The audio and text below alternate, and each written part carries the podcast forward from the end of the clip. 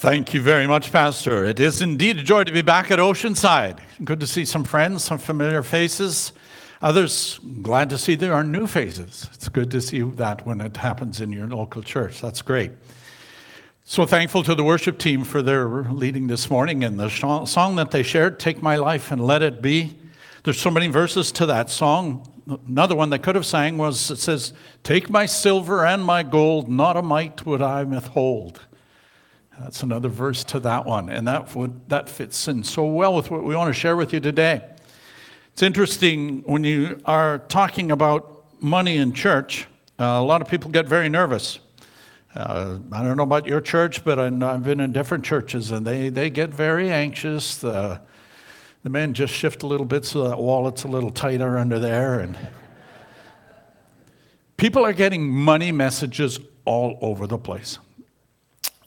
As you came this morning, you probably heard on the radio, you saw billboards, you saw different messages coming to you about what to do with your money, how to handle your money, how to take care of it. I think it's probably time that we heard from the scriptures as to what God says about money. So let's delve right into it.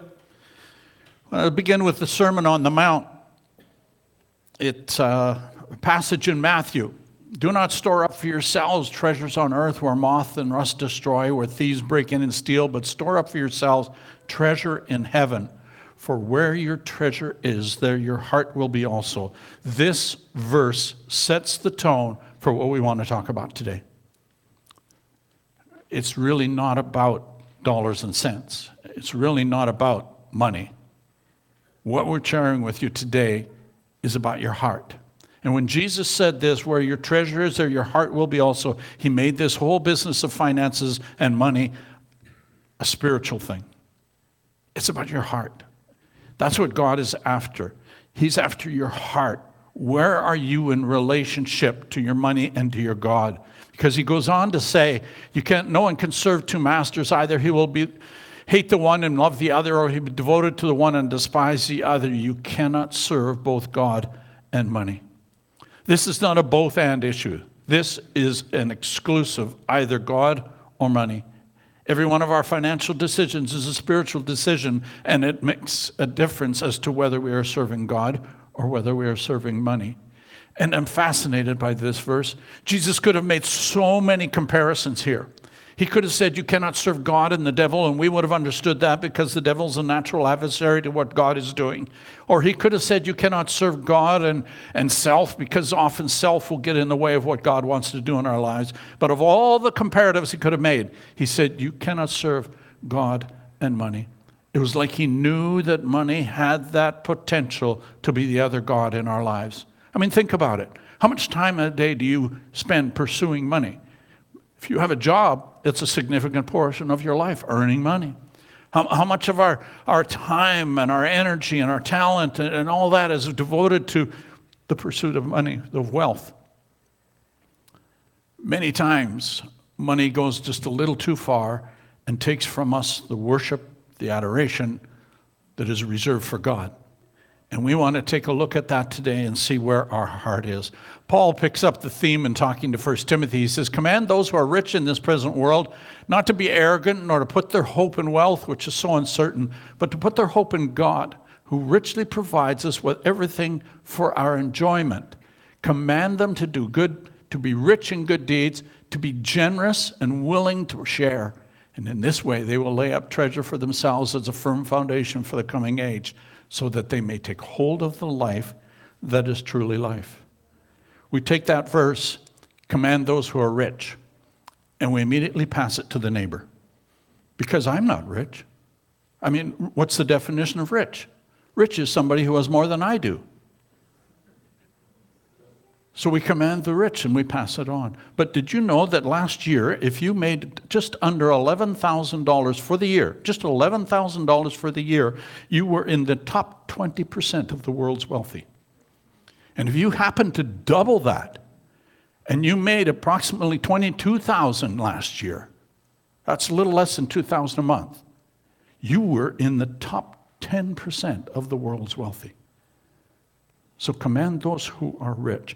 And the other thing is that we often think when we say, oh, you start talking what the Bible says about money, it's going to be so restrictive, it's going to hold me back, I'm not going to have another day of fun in my life. We started out ministry pastoring in Quebec. Maybe you don't know, but in Quebec, you file two income tax returns about this time of the year, one federal and one provincial. And on the provincial one, there was a question, probably because of the province's Catholic background, but there was a question that said, have you taken a vow of poverty?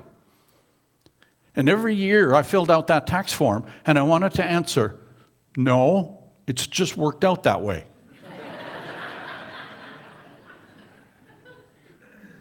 Following biblical financial principles will not ruin your life. He says, command those who are rich, because their hope is in God, who richly provides us with everything for our enjoyment, and that they may take hold of the life that is truly life. Today, what I'm offering you is probably one of the most exciting things. If you're new to Jesus or if you're new to church, this is probably the best Sunday you could have ever come. Because this is going to help you break down a barrier that could keep you from having your heart close to God. So let's start. Biblical principles for personal finances. There's a half a dozen here that we want to talk about. We're going to find the spot mark text, which is really just get a picture of where we are at now. We're going to set some goals. How are we going to accomplish those goals? Well, we're going to create a financial plan. And then that financial plan, we're going to manage it. And then we're going to do a couple of things called planning for retirement and final touches, estate planning. So first of all, find the spot mark text. You know, it's very difficult to follow directions if you don't know where you are right now. If you were to go into a new mall that you'd never been before, you wouldn't know where the stores are, but even worse than that, you wouldn't know where you are on the mall, so you wouldn't be able to find the stores that you want. So you go to that thing called a directory, and you look for the little X on there that says, you are here. Well, we want to do that with our finances. We want to know where we're at with them. To do that, we're going to have to be honest. If you're lost, admit it. Do you know that over half of Canadians live paycheck to paycheck? You know, some of you just breathed a whole sigh of relief because they thought it was just you. So we have to be honest. We have to be open. Everything on the table. This is especially true for couples. No hidden bank accounts, no hidden credit cards, no financial adultery, as they call it. Everything open. Be thoughtful. How did you get where you're at? Maybe you're in good financial shape, but how did you get there? Was it the grace of God? Sure, it was your hard work, but I bet you God had a hand in it as well. But if you're in trouble, how did you get there? Was it because you just don't have enough income, or is it because you have too many expenses, too many wants, too many things that you would like to have and just not in a position to do so? The other thing is we want to recognize that, as we said at the outset, money is a bit of an emotional topic to talk about. There's anger. If you want to start an argument, just bring money into the conversation. This can be especially for couples as well. Here's a couple, barbed wire fence down the middle of the bed. I'm sure they were talking about money. But there's also fear. It's amazing the number of financial decisions that are made out of fear. And it shows itself in a couple of ways. We're afraid that we won't have enough. I won't have enough for tomorrow. I won't be able to eat. I won't have a place to stay. I won't have enough for retirement. I won't have enough. I won't have enough. And so what we do is we hang on. We hold on. We keep those things very close to us. In fact, some of us have taken it so far that we become hoarders. I've walked into houses where all you had was a path through junk, stuff. Because we're afraid we won't have enough. But the other way is the fear that I won't appear successful. I won't appear like I've got it all together. I won't appear that I'm as good as my neighbors. So I want to make sure I have the latest car in the driveway. I want to make sure I have the latest gadgets in my home. I want to make sure I have the most beautiful home in the most beautiful neighborhood. And I want to make sure that I'm wearing the right clothes. And I want to make sure that I have all of the toys that everybody else has, because I'm afraid people won't like me. So I spend money that I don't have to buy things that I don't need to impress people that don't even like me. I'm afraid so I expend beyond my means. But I want to tell you today that there's also hope. Seek first his kingdom and his righteousness, and all these things will be given to you as well. Don't worry about tomorrow. Tomorrow will worry about itself. For nothing is impossible with God, and what is impossible with men is possible with God, even in your finances. So, how do we find the spot marked X? Well, the fundamental law of personal finance, OO law of finance. First O relates to everything you own. The second one relates to everything you owe. And when you subtract what you owe from what you own, that's your net worth. And that's when you say, uh-oh. Let's do it. Quick example here. Here's an individual that has a home worth about $900,000, vehicles worth about $30,000, some vacation property worth $30,000, so put some investments, some retirement, some money in the bank. Everything they own is $1.1 million. But there are some things that they owe. A little bit of a mortgage, a little bit of a car loan, still owe something on that recreational property, line of credit, credit cards, the loan from the mother-in-law. Remember, we said we'd be open and honest here. And everything they owe is $520,000.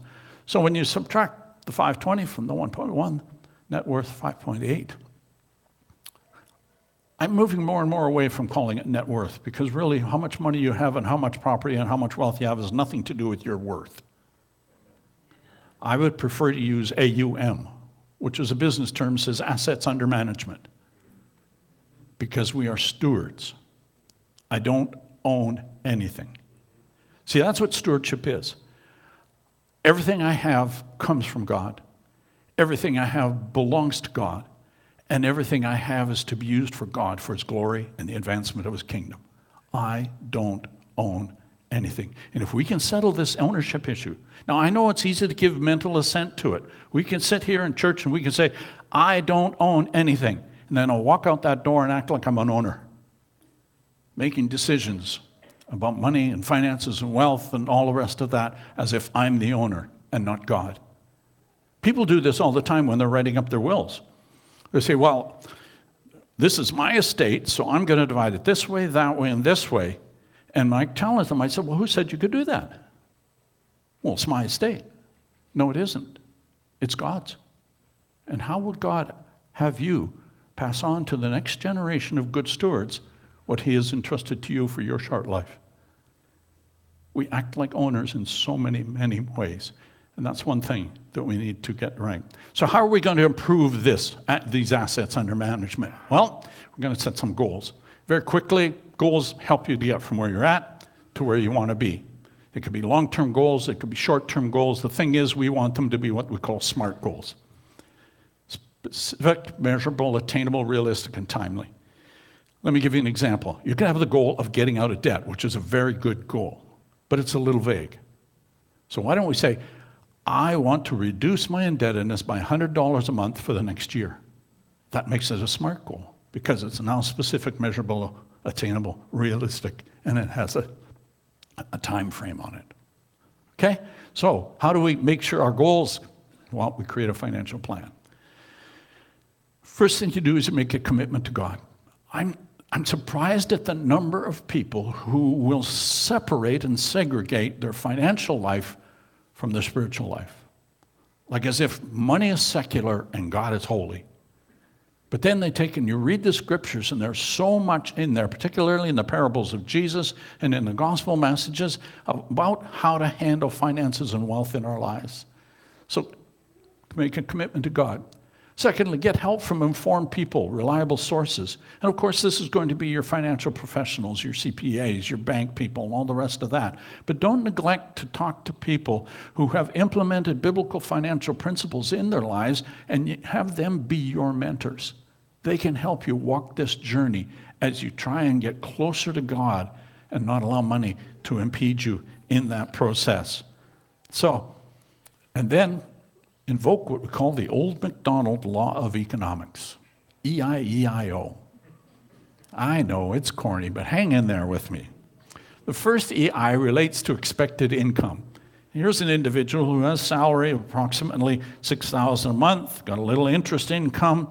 They've got some other finances coming in, rental, maybe a bit of a blog or self-employment.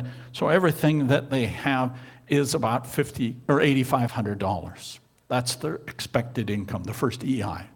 Then the second EI is expenses incurred.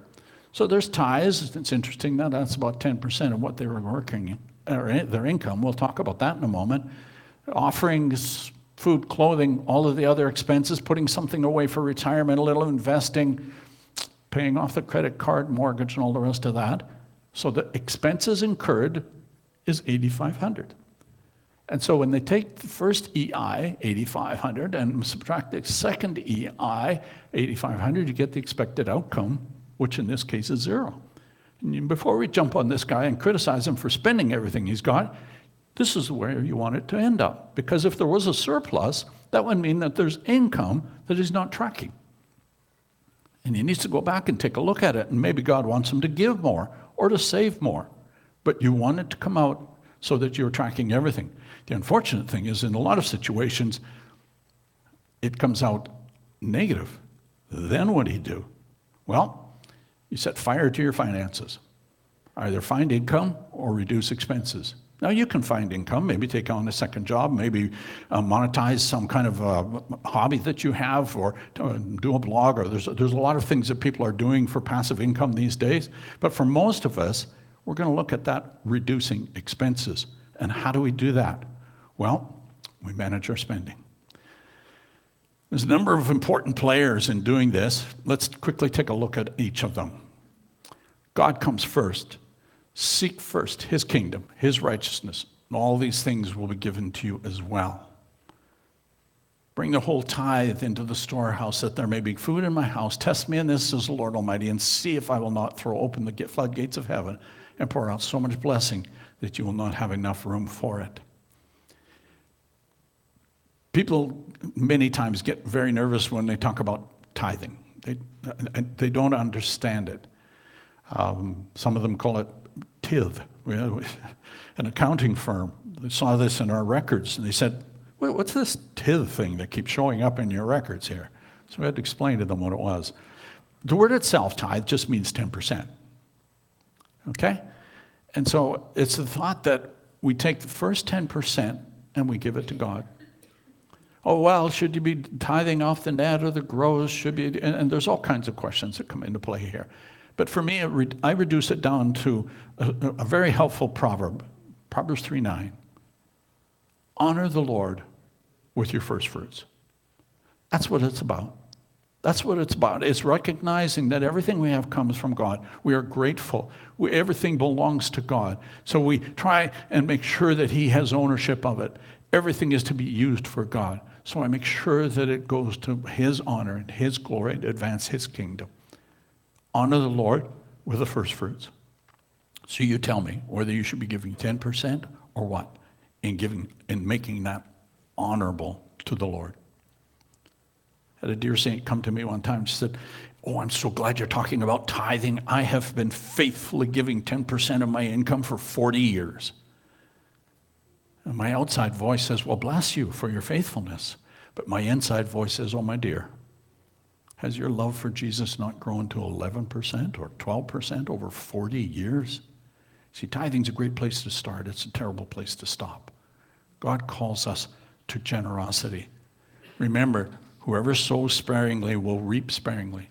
Whoever sows generously will also reap generously. Each one should give what he's decided in his heart to give, not reluctantly or under compulsion, for God loves a cheerful giver. And God is able to make all things abound to you, so that in all grace abound to you, so that in all things, at all times, having all that you need, you will abound in every good work. The scriptures call us to generosity. They don't call us to a formula. They don't call us to a percentage. It calls us to generosity. So God comes first. Then the tax person. Dear Revenue Canada, I'm writing to cancel my subscription please remove my name from your mailing list. Well, I have a son-in-law who works for CRA, and he tells me it doesn't work that way. And we're coming into this season, which is tax season. So the good news is Canada Revenue actually encourages us to give. There is a refund, up to as much as 40% on them, on whatever we give. And we're actually just being given back what's already been deducted from our paychecks. And you can give up to, or receive credit up to 75% of your charitable gifts. States can receive tax credit up to 100%. But there is that blessing that is ours to be responsible citizens, and so we need to do what is our fair share. And how do we know what is our fair share? We get advice. I'm not a tax advisor. You need to talk to somebody who can help you with your situation. Some tax savings ideas. We, in the Pentecostal Assemblies of Canada, have the opportunity to receive gifts of securities. And that means if you have some stocks, rather than cash them in and make that gift where you're going to pay a capital gains tax, simply give the charity or your stock or your securities, and they will get the full amount for that, and you'll get a tax credit for the full amount as well. We have the PAOC Foundation, which accepts and utilizes charitable gifts for the ministries and mission of the PAOC, as well as ministries who have similar objectives. And what that happens is, for example, a person would sell a piece of property and they want to tithe off of that, but they don't know where they want all that tithe to go. They would just give it to the foundation. And then over the period of the next year or two, they can distribute that or advise the foundation as to how they want that distributed charitably to the various opportunities that may come their way.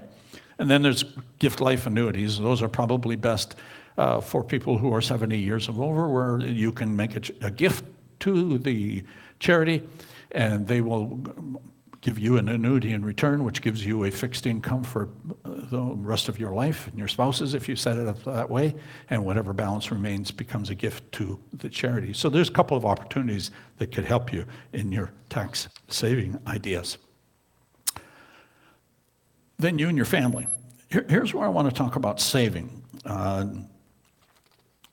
Dave Ramsey is a financial guru in the States. He suggests that if you want to get a handle on your finances, the first thing you need to do is set up an emergency fund of about $1,000. Just find a way to get $1,000, set it aside. It becomes an emergency fund. And what that does is it prevents you from having to go to the credit card every time an emergency comes, and you don't put yourself into debt. So the first thing is to get that. Others would say that you need that emergency fund to be up to 3 months worth of income. Flexible on that, because if you're a young fellow living in mom and dad's basement, you don't have a lot of responsibilities, and you probably don't have a lot of emergencies either. So you don't maybe need as large an emergency fund, but if you're a young couple with a new family and a new mortgage and whatnot, you have significant responsibilities and probably need to set up a fairly good emergency fund as well. So that's flexible and depends on the individual and their circumstances. So thing is to make it automatic. Put it into a savings or a tax-free savings account. Do it regularly. Then there's your employer.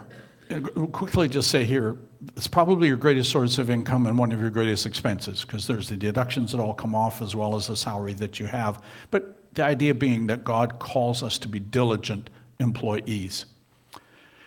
And your creditors. Here's where I want to talk about debt. The average Canadian carries a credit card balance of well over $4,200. Current Canadian consumer debt has risen to $2.4 trillion, or approximately about $21,000 per person. That's just consumer debt. It doesn't even include mortgages. How do we get out of this hole? Well, the first thing is stop any form of borrowing. If you're going to get out of debt, you have to stop borrowing. And for some people, that means stop using credit cards. Whoever thought of that name was brilliant. You think you're getting credit when you use that piece of plastic. You're actually going into debt. Every time you tap that credit card, you go into debt. You owe money at that point. It's a debt card. It's not a credit card. If you have young people that want to get started with their own credit card, I strongly advise families say, have them use it, yes, with a very restricted limit on it. And as soon as they use it, have them come home and take the money out of their savings and pay it right away. People get into huge trouble with credit cards. And of course, they have the most exorbitant, extravagant interest rates going. So, stop any form of borrowing. Develop and follow a spending plan. I've got some percentages up there. Those are going to vary for every individual. It all depends on your situation and on your needs. But put a plan together. Because, I don't know if you noticed, but your money gets spent. Whether you decide where it's going or not, it gets spent. Ask people, how much have you got on your credit card right now? What's your statement? They have no idea. And when the statement finally does come, they say, oh my goodness, who spent all that? It comes as a shock and a surprise. So track it. The idea, if you're going to get a handle on your money, you've got to plan where it's going, and then you've got to track it. That's the idea. So, and then list your debts. I know some people say, boy, you should be paying off the ones that are highest interest. That's good if you can do that. If you can discipline yourself, that makes good financial sense. However, as I said, money is an emotional thing, and I need that first quick victory. So I encourage people to pay off that smallest debt first. And then when you've paid off that smallest debt, take what you're paying on that, add it to the next debt. And when you've paid off that second debt, take those two amounts you're paying off there, add it to the third debt. It comes a snowball effect, and you can quickly pay off your debts. Consider lifestyle changes. Learn one of the most important financial terms. No. I will not buy that. These sales come on, and I give my wife a hard time. Twice a year, the twice annual Bath and Body sale, 75% off.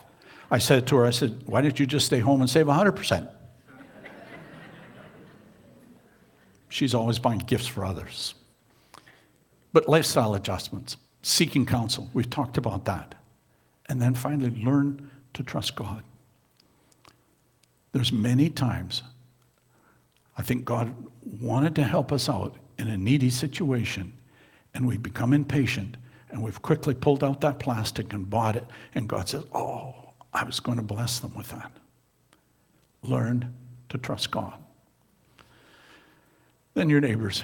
We'll talk here about charity, generosity, giving.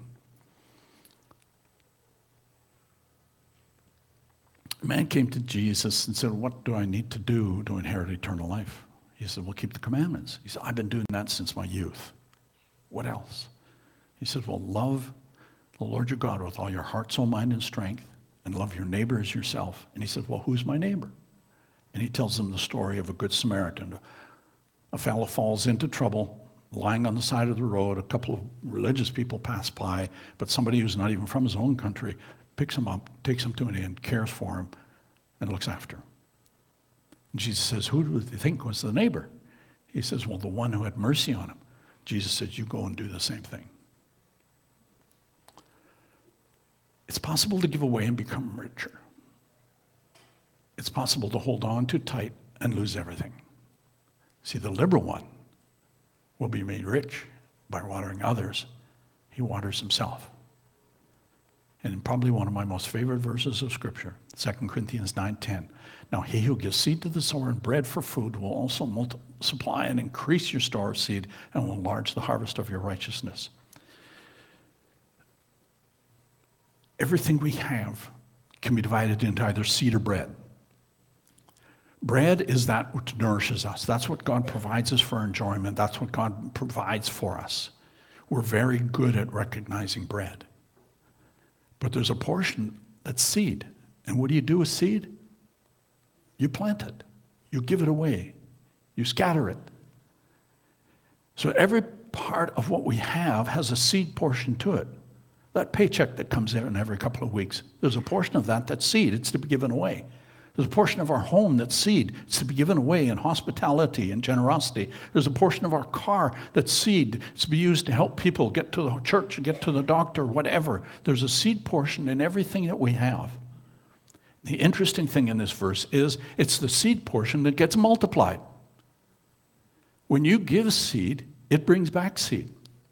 You take the example of an apple. I have a mentor friend online, Bob Lodich, in seedtime.com. He was sharing this week. You take an apple, it's got about 5 seeds in it.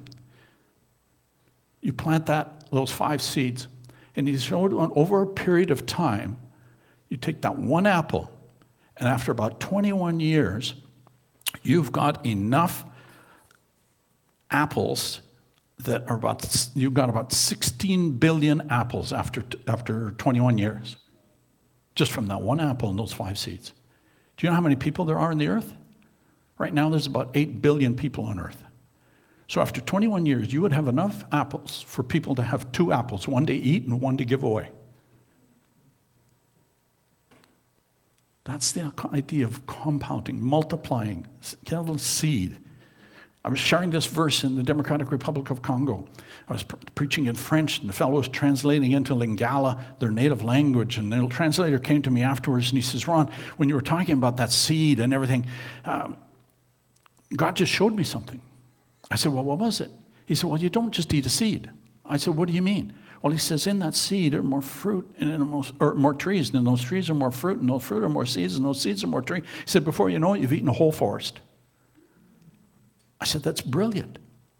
Not only do you miss the opportunity to sow a seed, but you miss the opportunity to see a harvest." And I think particularly in our North American churches and our North American Christians, we have taken and mistaken the seed that God has given us to plant and to give away, and we thought it was bread for food, and we consumed it and wondered why there was no harvest.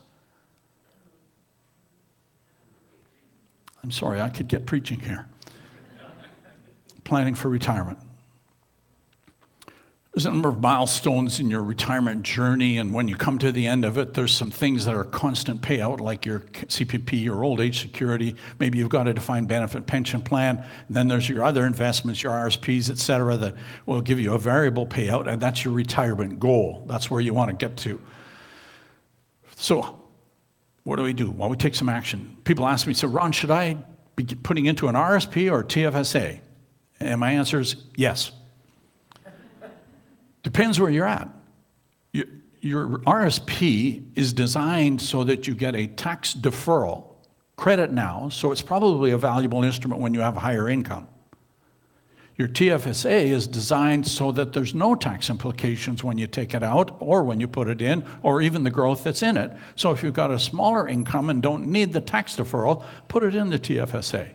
Otherwise, the RSP will help you. And put your money to work. They say that there's 2 big mistakes that people do with TFSAs. 1, they don't have one. And 2, they treat it like a regular savings account, getting 0.7% interest. But within the TFSA, you have opportunity to invest in other instruments that can increase your money and make it work harder for that. Spend a whole lot more time on that, but we won't do that today. So, biblical investment principles. And again, I am not an investment advisor. I will tell you that right up front, but there are some things that the scripture teaches us about investing. Talk to an investment advisor, get help. Don't invest in something you don't understand. Get some explanation, get some help. Don't borrow to invest. Borrowing it's presuming on the future. And when you presume upon the future to invest, you put yourself in a risky position. Don't make hasty decisions. If the guy comes up with the latest, greatest, next best sure thing, just don't make hasty decisions. Diversify to minimize risk and volatility. Ensure godly motives. Why are you investing in the first place? Well, I want to make money. I want to get wealthy. Well, why? Well, I'm afraid. I won't have enough. Oh, I've heard this tune before. Why are you investing? And then seek God's will and wisdom. So, we talked about some of the things, the gift life annuities, we'll move on. But in all of these, take advantage of compound interest. You see on the graph there, the yellow line along the bottom, those are an individual's contributions. The blue line that just spikes up sharply is interest. For the first 10 years, there's not a lot of interest. You're just contributing, but by about the 20th year, all of a sudden what you're gaining in interest is even more than what you're contributing. And look at by the end of those 40 plus years that you are investing from age 20 to age 65. Now, when I talk to seniors group, I don't talk about compound interest too much. They just don't have the years to make it work. But what I do talk about is reverse compounding. You say, well, reverse compounding, what's that? Well, every opportunity that we have to give and don't give has a compounding effect on God's kingdom. I don't give today when God asks me to, so a missionary doesn't get sent today, and the people don't get to hear the gospel, and the person who doesn't get to hear the gospel doesn't get to share with his family, and the family doesn't get to share with their neighbor, and it's compounded out because I failed to give today what God has asked me to give today. It's reverse compounding. So, final touches. We'll finish up quickly here. I'm not able to help you in British Columbia with power of attorney documents, just the way the provincial regulations are that we're not able to do that within the context of our opportunities, but you do need to get power of attorney documents. Those are documents where you authorize somebody to act on your behalf when you're not able to do so. There's power of attorney for finance, property they call it, and that's when they can make financial decisions on your behalf when you're not able to do so. There's power of attorney for personal care. And that's health issues, end-of-life issues. Here's a couple sitting down, one having one of those moments of conversation. They said, just so you know, I never want to live in a vegetative state dependent on some machine. If that ever happens to me, just unplug, okay? And she, being the dutiful wife, says, okay. Now, that's neither the machine nor the vegetative state that he was talking about, but you get the picture. Over the next few days, I'll be making myself available to sit down with people and help them put together their own will document. Wills, half of Canadians don't even have one. It's amazing the number of people that you encounter for various reasons. Many say they don't have enough to worry about. Some say that if they make a will, they'll die. It's a real fear. Some say that it's just for old folks, and some say I've got lots of time, but listen, you who say today, tomorrow, we'll go to this or that city, spend a year there, carry on business, and make money away, you don't even know what will happen. What's your life? You're a mist that appears for a little while and then vanishes. So if you're of legal age, age 19 here in British Columbia, if you're recently married or divorced, you need to change your will. If you're a new parent, you need to add that to your will. There's special family circumstances, if you want to add a gift for the Lord's work, if your wishes have changed, these are all opportunities to make a will or update your will. A lot of advantages to having a good legal document. We've seen too many good Christian families become neither good nor Christian when it comes to distributing an estate. So you want to take care of all of those circumstances, look after minor children, prepare for the Lord's work, and maybe even save your estate some money. Let me get to that quickly. So if you're coming in, there's a information sheet at the back table there that I want you to fill out. There's one for couples and one for singles. Bring that information in, and we'll sit down and we'll talk about who's your executor, your primary, your secondary. An executor, you want to make sure you pronounce that word properly. Who will be the guardians of my minor children? I've seen people who've never made a will because they couldn't answer that question. It's tough, I know. It really is, especially if you're a first-generation Christian. How would you want your assets distributed? Who are going to be the beneficiaries? Are you going to include a charitable gifting? And I don't know why you wouldn't want to. But then you ask, how can I make this so that it works for me? So here's a way the traditional will works. Spouse one dies, spouse two receives it, and the estate account is set up, debts, taxes, legal fees are paid, and the rest of the residue is distributed. Estates go quickly, so be careful who you pass it on to. Ask yourself, if I pass this amount of money on to this person, how's that going to affect their life? Charitable will, again, the same thing, spouse one to spouse two, estate account, debts, fees, taxes all paid, but then a gift is made to the charity, perhaps 10%, like you've been tithing all along in your life. That comes back to a credit to the estate, and it lowers the taxable amount of the estate, and then the rest is distributed according to your wishes. Charitable will is good for the kingdom of God. Evangelism, church planting, training new leaders, caring for orphans and widows, James 1:27. It shows good ownership, good stewardship, personal values, generosity, and yes, it may even help to offset taxes. And God will say, well done. So this week, I'll be here. I've got 3 appointments available this afternoon. I've got appointments available Monday, Tuesday, Wednesday. If we need to, we'll open up Thursday, but for now that we've got those these first 4 days. And so if you're coming, please pick up that pre-appointment form, fill it in. And to make your appointment, go to calendly.com/Ron-Davis-PAOC. Okay?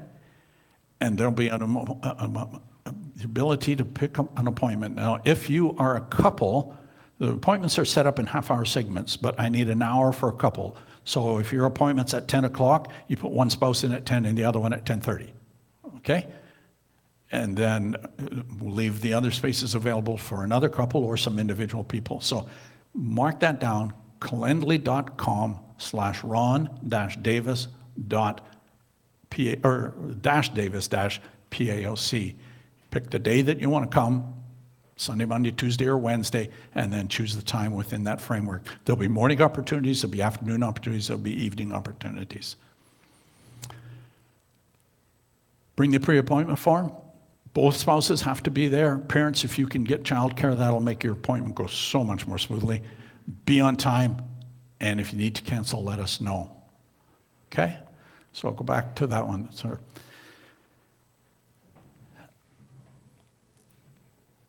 Maybe there's something that's just spoken to your heart this morning that you've never seen that verse of scripture in that way before. Maybe it was the one about the seed and the bread. Maybe it was something else. Let me pray with you. Father, we thank you for your generosity. You are a generous God. You are a great God. And we thank you. Thank you for the gift of salvation. Thank you for the material gifts in our lives. But Lord, we want to be like you. We want to emulate our Heavenly Father. And so, Lord, if there's been times when maybe you've given us seed and we didn't realize it, we didn't recognize it, we pray that you would forgive us. And help us, Lord, in the future to have the courage, have the discernment to recognize it and the courage to spend it on your behalf, to distribute it like it was seed. Lord, we want to honor you. We want to bless you. And by blessing others, we bless you. So, Lord, I pray for these, your people. May your generosity be found in their lives, and may they be generous like their Heavenly Father. I pray in Jesus' name. Amen.